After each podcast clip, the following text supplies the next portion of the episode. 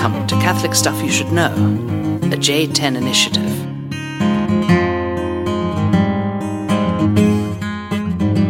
All right, let's start it out. Let's do this, folks. This is Catholic Stuff You Should Know. Back from the dead. Yeah, he is alive. Folks, uh, we have not recorded in a while three Yeah. weeks or so. Um, I think the last time we recorded uh, was one of the last times I was in public. Is that right? Was it? Did you know you were sick at that point? No, I feel like it was the week prior. Um, I think uh, we recorded, I think September 30th, maybe.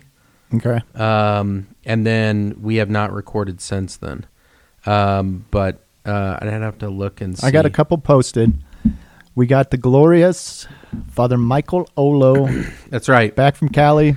Olo shows up like the the light of Isildur.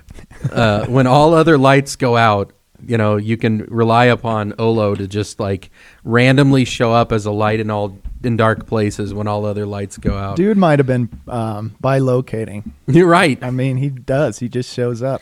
Yeah, he just randomly he randomly texts and says, "Hey, I'm in Denver. Um, can I stay at your place?" I'm like, "I have the Rona." So, uh, shout out to Deacon Joe Gerber, who um, out of every COVID room, every nursing home, every like person I came into contact with, all of them proved unsuccessful in giving me the coronavirus, except Deacon Joe Gerber, who served with me at the 9 a.m. mass uh, two Sundays ago, um, or three Sundays ago, and uh, that's when I got sick. I have wondered about that because it's like people will inform me the last, I don't know, whatever, last two years almost, right? Right. this um, people will occasionally say, "Hey, I was exposed to coronavirus," or "I Right. got the coronavirus," or somebody at my event got the coronavirus. Exposure notifications. and let us know if you know if you feel anything. Right. But if you get two or three of those, how are you supposed to know where you got it? Yeah, I don't know. Well, I mean, I he said to me, he said to me that um, that he got it, his wife got it, his son got it, his nephew or cousin got it. Um, so he has, you know, like he had a particularly powerful dosage, and um, so I got tested, got was negative, uh, said mass on uh, Wednesday, and then Thursday um, did regular day, and then in the evening, that's when I started feeling sick, and I was like, "What knew is it. going on?" Did you know it was that? No, uh, but I had a feeling it might be. I mean, here's one of the things that I know uh, is a telltale sign. I had a non-enjoyable experience at Taco Bell. Oh no! Right. Baja beef chalupa. Uh, they no longer make the Baja Chalupa. Oh yeah. Um, they actually only have chicken chalupas on the menu. So I had to specifically order a beef chalupa, which I did. nice. Two beef chalupas. Um, so I don't know what your thoughts are, but there are purists, Taco Bell purists, that will only eat at Taco Bell's, not Taco Bell slash um, KFC or Pizza Hut. Nope, not a purist. I don't know why that should be any different. Well, I mean, uh, for some people, they they find it grotesque that you could pull up to a Taco Bell and also order, like, say, a personal pan pizza. oh, really? Yeah. Well, So- I worked at Pizza Hut and I love Pizza Hut. So if you can get that in there. But I don't know, does it mean they're using the same greases if you're I have no cooking idea. the chicken and I have no idea. I have no idea what goes on back there. I've never worked at any uh, famous restaurant. I mean, other than like famous to Decatur, but like uh, I've never worked at like a, f- a fast food place that you would recognize because you were both Wendy's and Pizza Hut? Pizza Hut. That's right. Um, and I worked for like a month at McDonald's. Oh, really? But I was like 15 and that was before Pizza Hut and they wouldn't let me do anything because I was too young. So all I could do was like mop the floor and Wipe tables. wipe tables. No And thanks. it, yeah, it was a job, and I was looking forward to just, you know, having a job, meeting people, working together, and And Wendy's gave you that opportunity.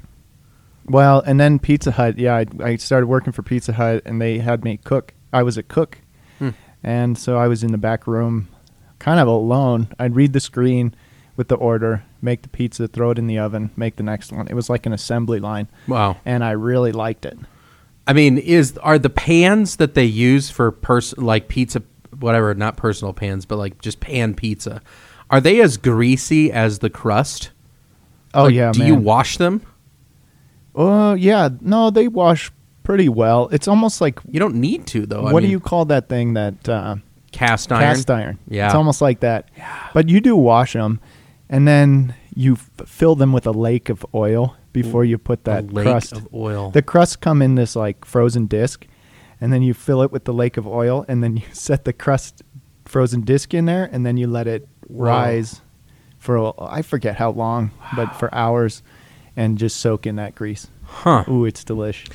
Well, but anyway, um, no, no offense, Taco Bell, but I'm, I, I, don't think of it as they must have like super sanitary standards, and No. everything is going to be just like spectacular in Oh, the Taco Bell kitchen. Yeah, I don't have any problem with that. But like some people, they they just like they like the the simplicity of you only make one food there, not not multiple kinds of food.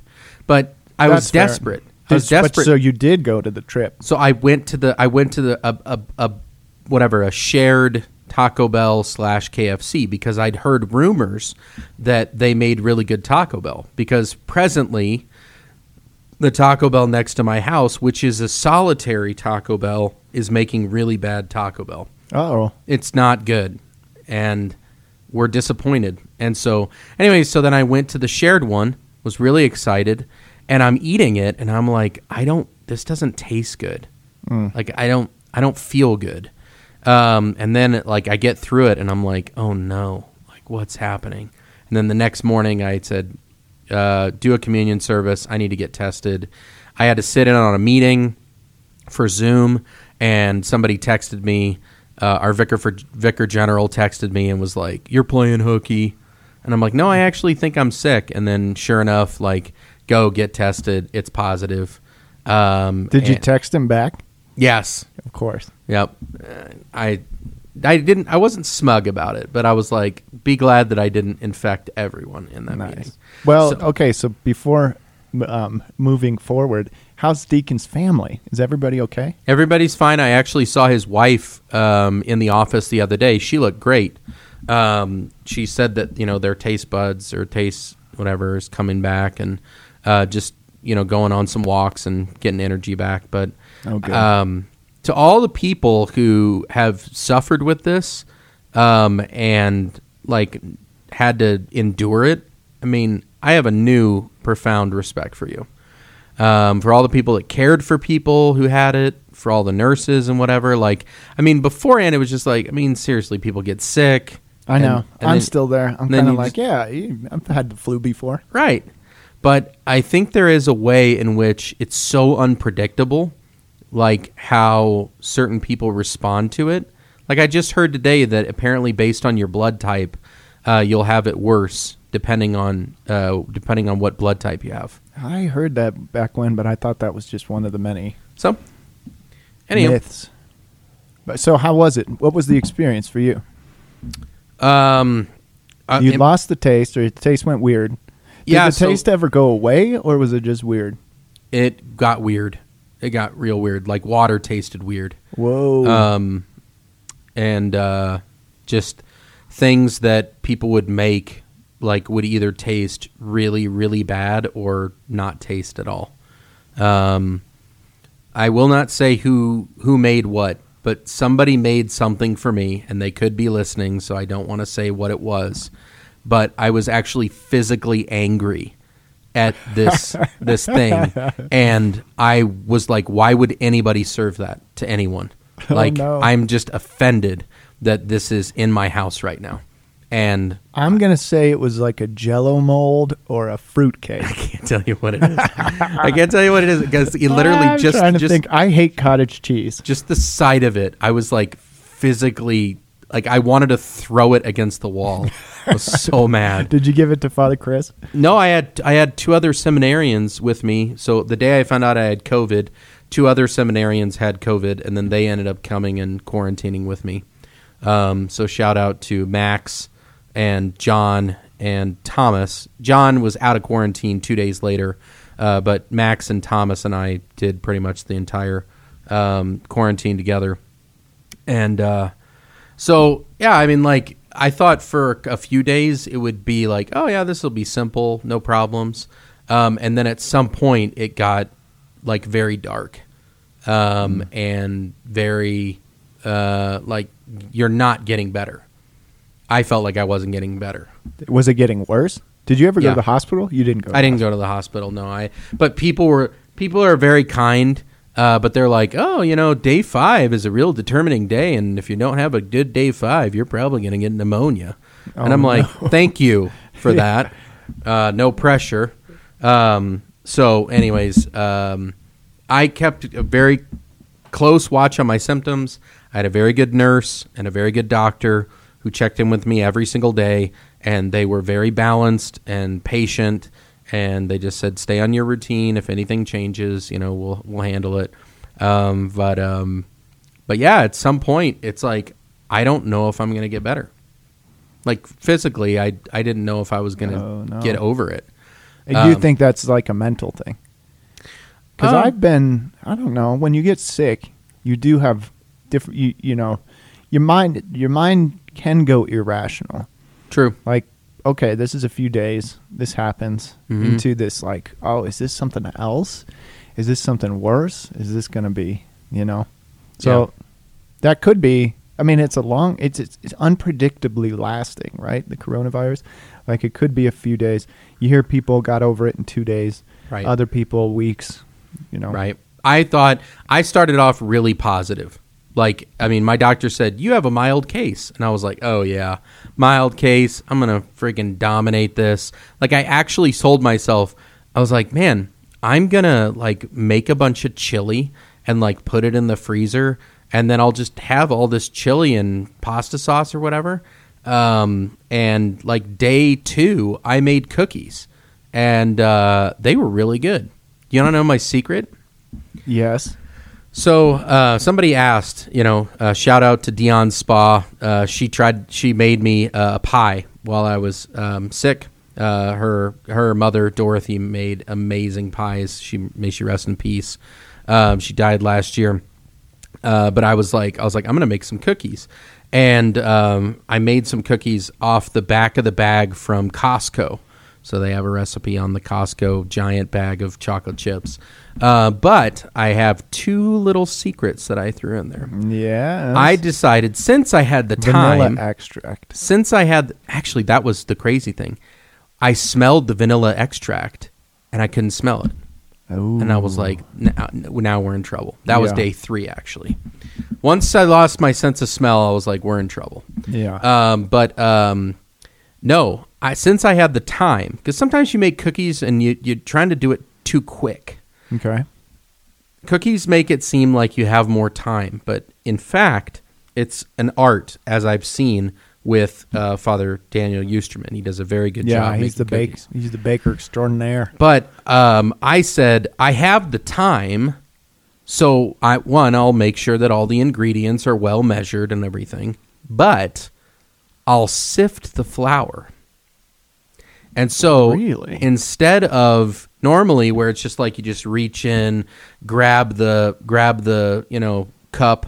And then slam it into the mixer. I was like, no, I'm going to pre sift two cups of flour, and then I'm going to uh, slowly mix that into the to the mix. Wow. And uh, the texture of the flour was very different uh, because it had been sifted. Now I don't know if that made a huge difference or whatever. Somebody will probably say, you know, this is what happens when you do that. The other thing was I had all of these diced or grated pecans. Mm-hmm. And it used to be, this is how I know that I'm getting old. Used to be when people were like, hey, I made chocolate chip cookies. I'm like, awesome.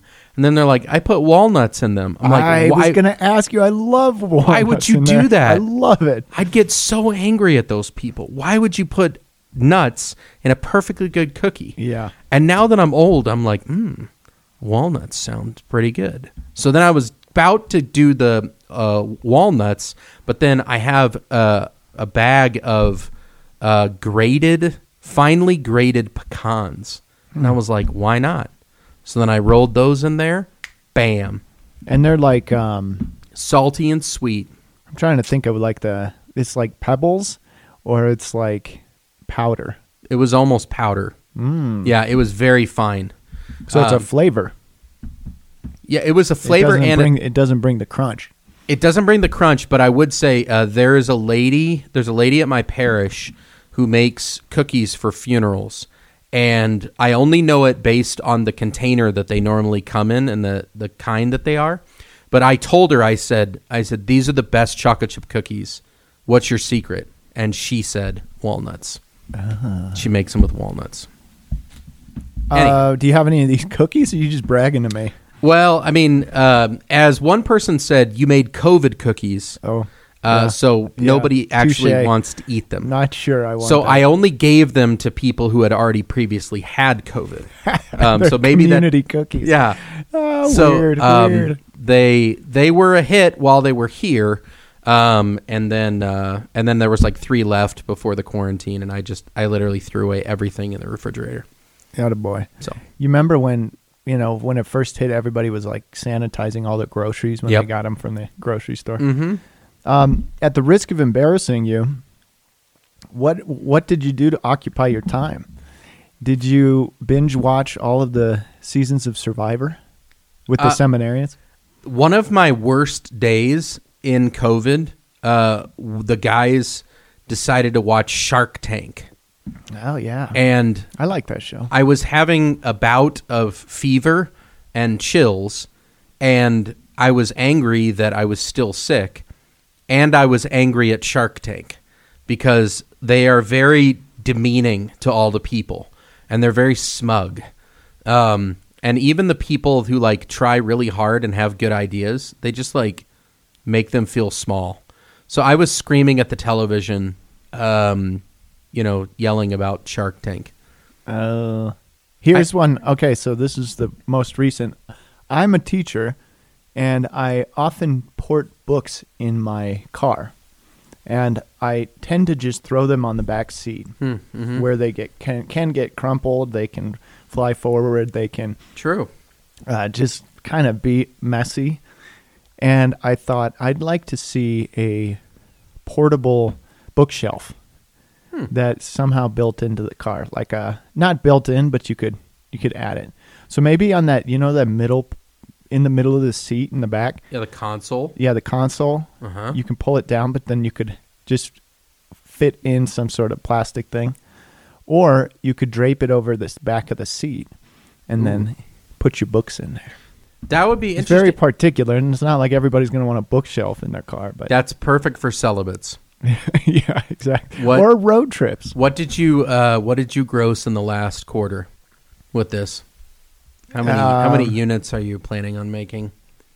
Well, you know, it's still a concept, but How many celibates are there in the United States I'll get right you. now? I'll get you. Uh, uh, if you put invest hundred thousand dollars in it, I'll give you ten percent of the first year. So you're saying it's worth a million dollars. You're saying that this company, this is what they do Yeah. to people. Yeah, yeah. You know. Um, but um, I did watch that. Um, my guilty pleasure um, is Chicago PD. I love cop shows, um, and I think that Chicago PD because it's Dick Wolf, otherwise known as uh, Wolf Dick. Uh, but uh, Dick Wolf is the um, is the writer of like Law and Order SVU, Oh, yeah. uh, Law and Order, Chicago PD. I think he's Chicago Fire. Um, he does all these things, and like the guy is so predictable, uh, but it's just so funny. So I caught up on that show, um, and then honestly, the, the one of my favorite things that I watched during uh, COVID was The Chosen. Oh, it's so good. Yeah. So Did you watch all of it? I think I'm in the middle of the second season, and, and I just kind of Lost interest. Maybe I lost interest. A little bit. I would say that the first season um, is is one of the best series that I've ever watched, regardless of regardless of whether or not it's a religious series or whatever. It's very engaging, very well acted. Um, I think they do they do a beautiful job of character development, um, and I think that the performance of the person who plays Jesus um, was one of the best and well acted performances. Um, I don't know why in season two I haven't gravitated as much towards towards that same character, um, but somehow in that first season, just maybe it was the mysteriousness of of Jesus and actually like seeing him in like random settings, um, really like made it come alive.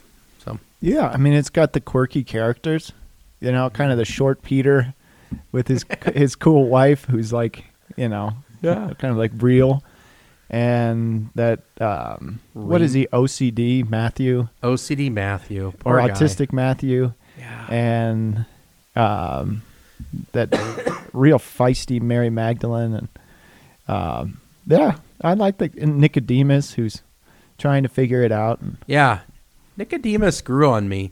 I had never, I never really considered him as much of a, a character in terms of, wow, he had a life, he had a background, he has a family, he has a job, um, he has his own beliefs about how Judaism should be and operate or whatever.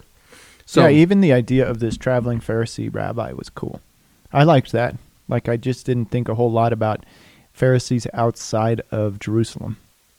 right, And I don't know that that's like historically accurate, but it, I did find it. Uh, he is a what? He's like a teacher of the law Right. in the scriptures. So yeah, it, I just a, there was an exercise of a lot of creativity in kind of um, portraying these different stories from the Bible, and if you it, there's like a balance between being super literal and it's kind of stale, yes, or getting so off course yeah, that it's obviously ideological or something. Right. Like there was one a Mary Magdalene movie with Joaquin Phoenix and I don't know Rooney Mara maybe, and it's just it's just like kind of Hollywood ideals mhm. where Mary Magdalene is like the the great leader of the apostles and oh, she has to teach Jesus how to be Jesus. And it's not like I'm not like oh yeah there's just you know the feminist agenda or something I don't care you can try it. But the movie was just stale. Yeah, it wasn't really that great. It didn't get good reviews. Nobody really loved it. And you're not moved by anybody and I like that about the chosen I felt like really emotionally moved yeah. by all of these episodes well done folks Yeah. Well, the thing that I wanted to talk about today was actually, I mean, it sounds selfish, but I did want to uh, go through, take you through the, you know, drama of COVID um, for myself, um, but also to let you know, like, we are back. We are getting back in the swing of things. Uh, we had a little bit of a hiccup for a while, but um, but I did want to I did want to talk just briefly about um, a particular event um, in during that during that illness, like I mentioned, um, and it was when like I actually thought, what if what if I never get better? Like what if what if I, I don't I don't come back from this? Um, and uh, and I I realize you realize after you're sick how often people live in that reality.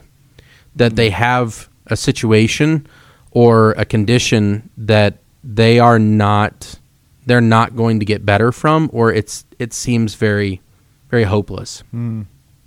Um, and I don't know what that's like other than uh, for a week and a half feeling a little down and on the brink of, you know, maybe going one direction or another. But given modern medicine, given everything that was, you know, kind of facing me, I didn't feel as precarious as perhaps another person does. Um, but I guess the the question I would want to ponder um, for the for the sake of the podcast and for the sake of a lot of people who um, perhaps who are listening, uh, who are who are handling their own um, illness with with the daily acknowledgement of I don't know how I'm going to get through this um, is where is where is Christ in the midst of all of that? Beautiful. Yeah, I'd love to hear your thoughts because I, it is, it's just a regular conundrum question. Um, it's a point where people with a, a kind of comfortable sense of God, and I don't mean that, I'm, I'm not trying to be pejorative about that. I think in a good, really good way. Like they got a good relationship with God. It challenges it, you know, when you're saying, like, why is this? Or, especially with chronic illness, like, why does this keep going on?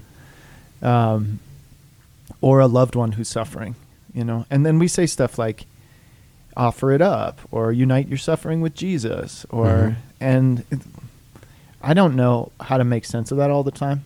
I'm careful with that because I don't, I, I guess I haven't suffered that kind of a feeling enough Right. to know does this really relate to people can they re- is it really relevant or is it trite you know and is it easier said than done kind of thing so um, i think it it could help me a lot just to hear your reflections on that and um, and to know as a pastor of souls like you know how do you help people in that situation There's a part in the first season of The Chosen where uh, Jesus does heal someone who has been sick for a long time.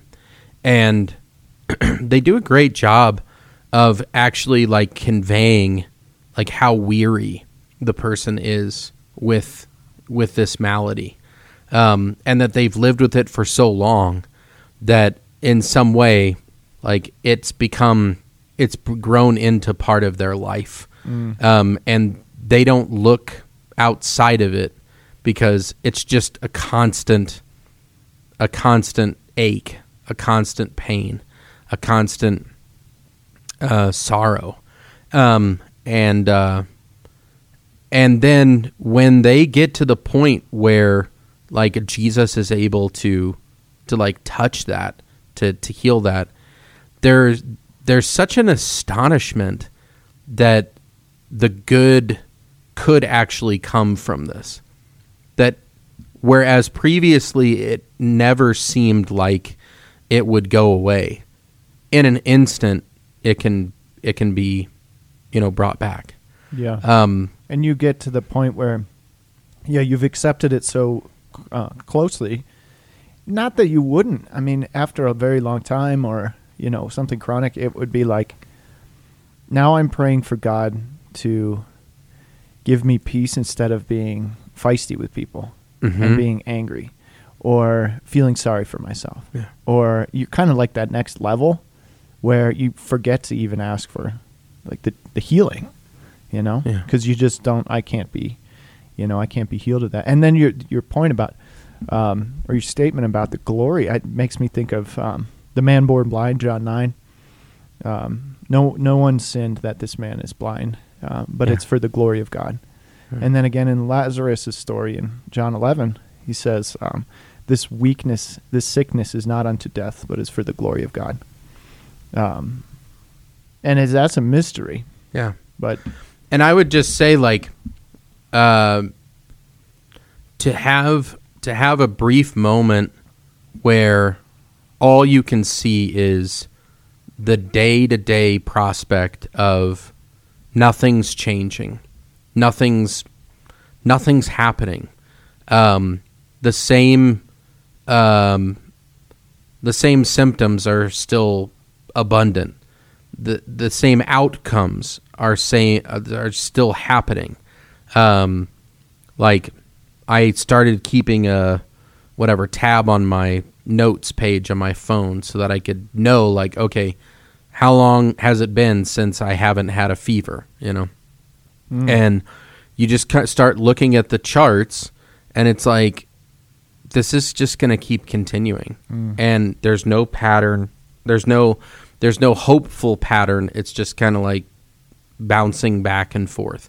Um, and at some point, like the weariness sits in, and I got I get the sense I got the sense that it's like this could be forever. Like this could honestly just not go away. Um, and to actually feel that, like albeit for a brief moment, I have not had to feel that in I don't know how long. Like every other illness that I've suffered had a general arc to it and was like up and then at, at some point you get really sick or you whatever and then it breaks and then you're done. Like I've never had anything linger for for a time. Maybe when I was a kid like my parents um, had to deal with something, but I didn't I didn't know I was going through it. This was like one of the first times that it, it just seemed like it was just abiding. And I haven't I haven't sucked on that emotion or I haven't felt that feeling um, in my adult life. And it was a really profound experience for me of utter dependence upon the Lord and upon others. I mean, we were literally getting food dropped off on our doorstep because I had no I had no energy. I wasn't going to be doing anything. Um, but uh, I didn't know how it was all going to work out. Um, and that was really f- freaky. Um, and for a lot of people, like when they get to that point in their life and it doesn't go away, I don't know how much energy it requires for them to just do basic things. Like the fact that they they don't see an end to their suffering, whether it's physical or mental or financial, like like one of the things that I was pondering was like what if instead of sickness this was just debt? Mm. And like Yeah, that's interesting. I would I'm completely and utterly frozen by the fact that I'll never I'll never be able to repay this. Yeah, that it makes me think of. Um, well, one, I I was thinking of physical suffering, but I, you know, I have mental illness, and there was a point where it, it's it was it, there was a time when I was like, okay, but this doesn't have to affect my life, you know, it's there, but whatever, I can just live like you know live like I've always lived and just manage everything and um, and then like coming to terms with it and just realizing this is life this is life and i don't really know how to um, you can't manage it you know it's ma- it's there and it manages your constitution for in in a way maybe like akin to like a flu or a physical suffering Mm-hmm. that is just there. Um, and it's not debilitating that way, but it's um, there's something of a resignation that could really um, break you, you know, or just make you sad or d- d- you just despair or something. Mm-hmm.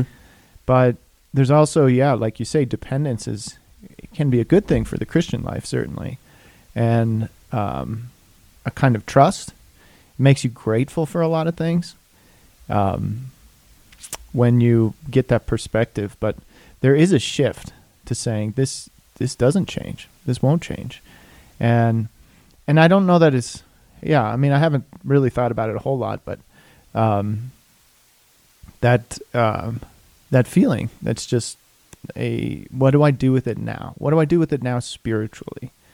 And how do I relate with God? Um, just recognizing a new piece of my life, you know. So that's like a personal, you know, example, and um, and then I think of a lot of the, well, not a lot of people, but I've done prison ministry and the, Mm. the recidivism in that world, and just the the cycle of um, you commit a crime and you're a felon. Now you can't get a job, and it's depressing.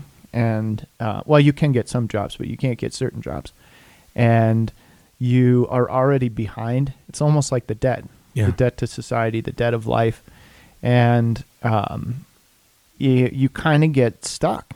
You can get stuck. There's a lot of people who do and don't see a way out. That's just their life now, and um, I don't know. There's a lot of advocates on the political front on about like how do we do reform of the um, the justice, Justice, system and mhm. all that stuff, and and how do we help people who are in this situation of like you get caught in that cycle when you're a kid, you know, 15, 14, 15, 16, and then what? Your whole life is going to be defined by it or whatever. Sure. Um, but that's what the debt that you mentioned makes me think of is like there's a lot of different situations that could put you in this similar position. hmm What I appreciate about it, um, having come out of it, which is, you know, for people with, as you mentioned, like uh, felony backgrounds or an ongoing mental illness, um, it doesn't just fade into the background. But for me, like having gotten better, and I'm grateful for that, I don't want to lose that experience of the psalm the psalmist writes in you rests all my hope and at some point like if i get better but i don't actually maintain that that dependence upon god um or the feeling that like all of this could be robbed from me if i if if i didn't if i don't have you. Like um that i don't i don't want that just to get swallowed up in oh now i feel fine. Now i feel fine. Back to whatever chipotle you know today i had chili rellenos at this random uh greasy restaurant Did you get the ch- chalupas? no i went to, Redeem the chalupas? i didn't go to taco bell i went to uh i went to stony creek cafe uh Wow. in uh, littleton There's still time. it was it was pretty trashy, but excellent chili rellenos. But like that's what I'm saying. Like I can get to the point where it's like it just fades into the memory, and I don't I don't have a need anymore. Mm. I'm fine. So now I can just move on with my life. But it's like something was extremely instructive in that moment of dependence. Mm. Like I did not pray uh I did not pray extendedly on on my COVID quarantine. But I did I there were moments where I sat in my chair and I was like, "Lord, help me." Mm. Like I can't do this. I can't do this without you. Um and I felt like that was a more authentic place to be in Mm. than man, I'm doing awesome. Which is what it, I mean, I'm usually just asking Lord, Lord, just give me some green chili. Like I'm fine. Just put a little green chili on it and everything will be great. I'll I'll, I'll keep rocking it. As opposed to, Lord, I have nothing. I got nothing. And the dependence on the friends. You know, you needed True. meals. You needed a doctor checking in. You Yeah. a lot of people that you recognize. These people are are often around, and Yeah. you don't. Maybe it's just like a you don't recognize that you are in need of Mm-hmm. people and help and um yeah it is a yeah particular perspective so i got two questions is um one how do you foster that um dependence and two how do you not forget like how do you remember Mm-hmm. and then also like how do you just roll with the momentum of Yeah. now I've I've been in a situation where I've learned to pray a little bit differently Mhm. and a little bit more, and how do I uh, foster that? You know, and they're probably t- both related. Remembering this, but even if you don't remember the particular feeling, it's like well, you can learn from you know build on that. Yeah. Well, I would say um, when we when we say mass, oftentimes when we get to the petitions, it's like for the Pope, for the politicians, and for the sick. Um, but um, uh, if I was if I was dependent upon a politician to actually determine my fate, um, as a magistrate or as a judge or as something like that, and I came through a difficult circumstance, um, I would pray more fervently for the politicians uh, than I than I would presently. um, knowing my friends who are in the military, knowing my friends who are who are police and fire, like I pray for the police and fire in a different way because I have a speci- specific solicitude care for those people. Um, having been having been sick um, and so utterly dependent, like I know now, like that frantic prayer of certain people um, that when they ask you to pray for them, they really are asking you to pray for them. Yeah. And there are other times it's like, hey, can you pray for my son? He's, you know, he's trying for a new job and, you know, just needs a little encouragement. And I'm Yeah. like, sure, like I'll pray for that person. But then there are people that are like, with tears in their eyes, like begging you, please, please help. I can't do anything. Please help my this. child. Actually, one of the things that I read on COVID, uh, which was the first like three days of COVID, was uh, Bonnie Engstrom's uh, story of the miracle baby, uh, uh, James Fulton, um, uh, who was the kid that got the miracle for uh, Fulton Sheen. Okay. And- you got to tell me the story because I don't know this. one. I'll t- we're gonna do a podcast on that later. Oh, I, okay. I still have the book upstairs, uh, but um, Would but you like- call him Bonnie Enstrom? Bonnie Engstrom. Engstrom. Uh, she is from Washington, Illinois, uh, or Eureka, Illinois, something like that. Anyways, um, and um, her son was um, was without a pulse for 52 minutes, Mm, um, and has no effects from it. wow. So you you encounter people who are like absolutely, will you please pray for my child? Um, and that's just a different experience. And I think connecting back to your own weakness in that moment where it was like I called on the Lord and He heard my voice, um, and now other people are saying call upon the Lord so that He can hear my voice. Um, I pray the Mass and I pray the Psalms with a different um, intensity because I know that there are others who are truly dependent upon prayer at that moment. Hmm. So that's the first thing. The second thing that you said is how do we reconnect back with that experience? Um, and I would say that the goal is to to live from compassion Yeah, I was just gonna say compassion. and you have you have to reconnect with the experience of the dependence that you had.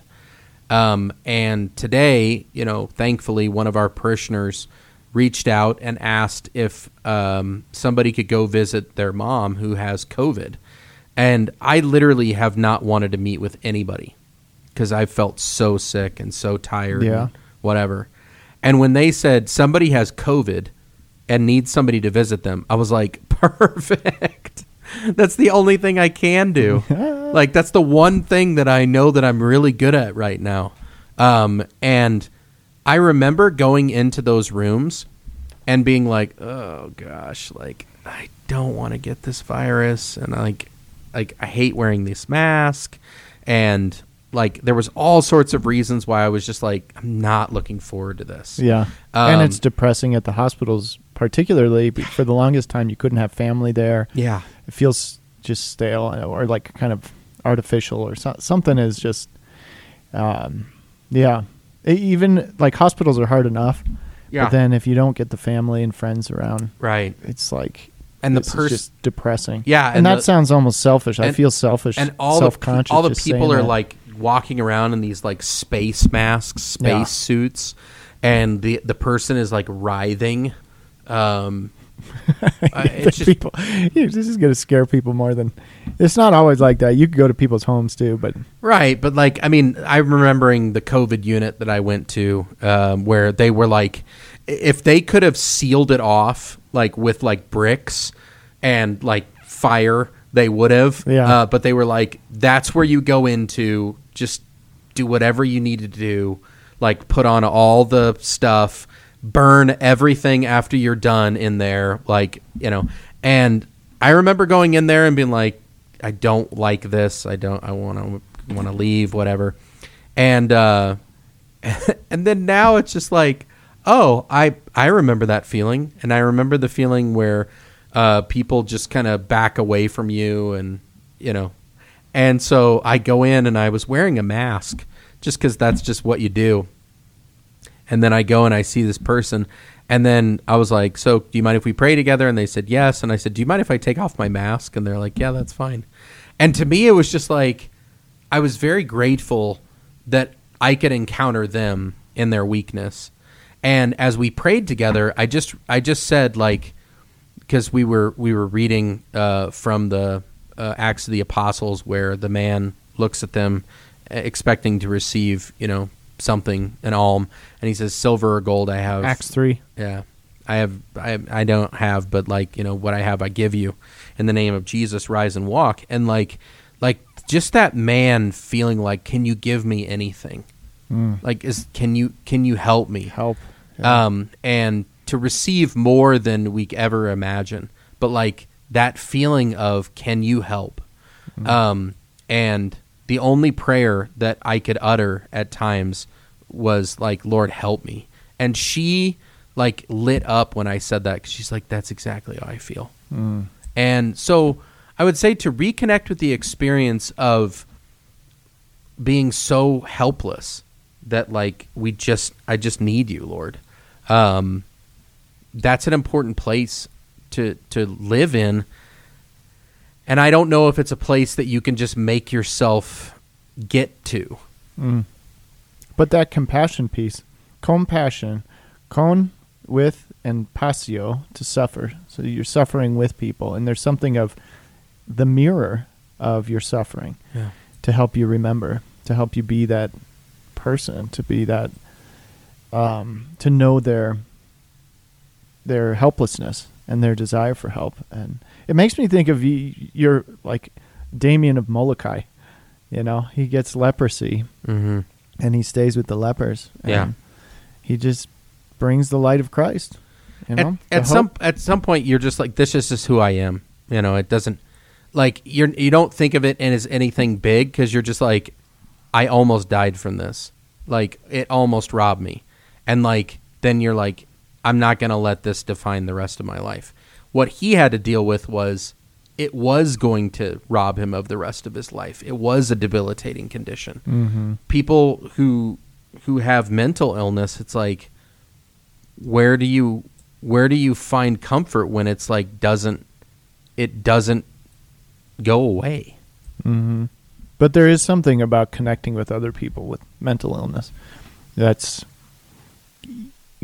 I feel like, I mean, I I don't have a kind of severity at the at the cathedral. I work with schizophrenics who mm-hmm. are constantly thinking that vampires are attacking them and the FBI is shooting lasers at their dogs' faces. And as silly and ridiculous as that sounds, imagine actually being in that mindset yeah throughout your life, right all of your waking moments. And I do think I have a particular love for and desire to help people with mental illness because of my own. And um and that's just yeah something that you develop of like it's almost like you're what you're talking about even immunity.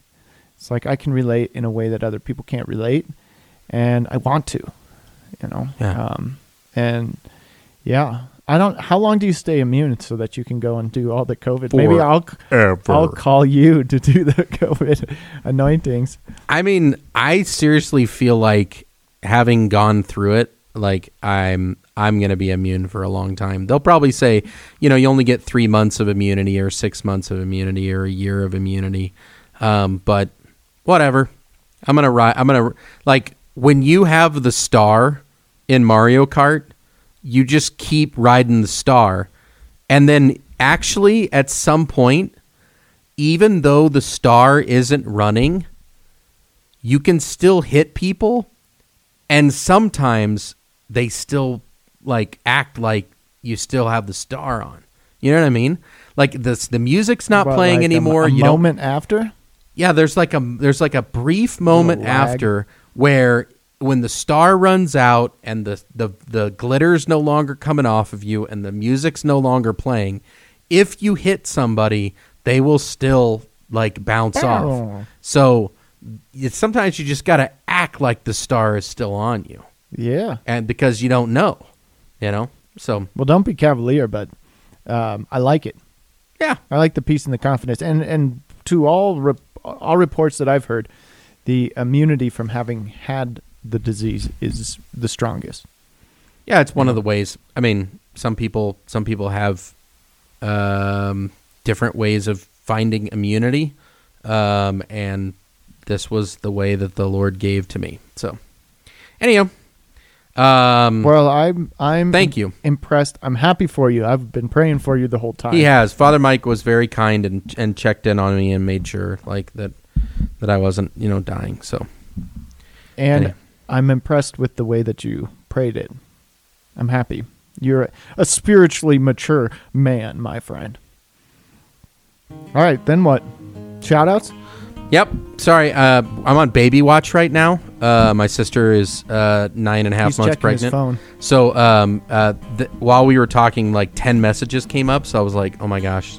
Because honestly, like Do you know the name? October is a packed month with saints, but October 21st is a dead zone for saints. So I'm like, Ashley, come on, wait until tomorrow. It's Saint John Paul II, Oh yeah, you're right. Anthony Anthony Mary Claret. Well, we had uh, Isaac Jogues and Jean de Brebeuf. Yes, Some of my favorites. I know. I was actually hoping that she'd have the baby then, but whatever. Anywho, um, And uh, oh, as long as we're shouting out, and I just said Brebeuf, um, got to shout out my one of my seminarians is a servant of Christ Jesus who made his first professions Oh. only about a month ago, uh-huh. and he is Andrew Brebeuf. nice. And uh, so shout out. He's That's our ch- he's a great student. He's a really delightful guy, um, holy and uh, pious and zealous, real gentleman. That's our chapel um, at here at Schloss Goebbels, is Saint Jean de Brebeuf. Oh, chapel. is it? Yep. Yeah, right. So I get to name it. So uh, shout out to everyone who dropped off food. Um, so to uh, Eileen Glenn, uh, Rob and Megan Dollenbach, Bree and Jim Phipp, um, uh, Aaron Hewley, um, uh, Megan Langfield, uh, Mary Volcani. Um, I'm trying to think who else, if anything. Uh, Jennifer Sharn. Uh, so they, they, I'm just going through all of the meals that I know that we've had. Um, so thank you for the kindness that you showed to us uh, in our hour of need, and to Dor or uh, Dorothy, uh, to Dion Spa for the pie.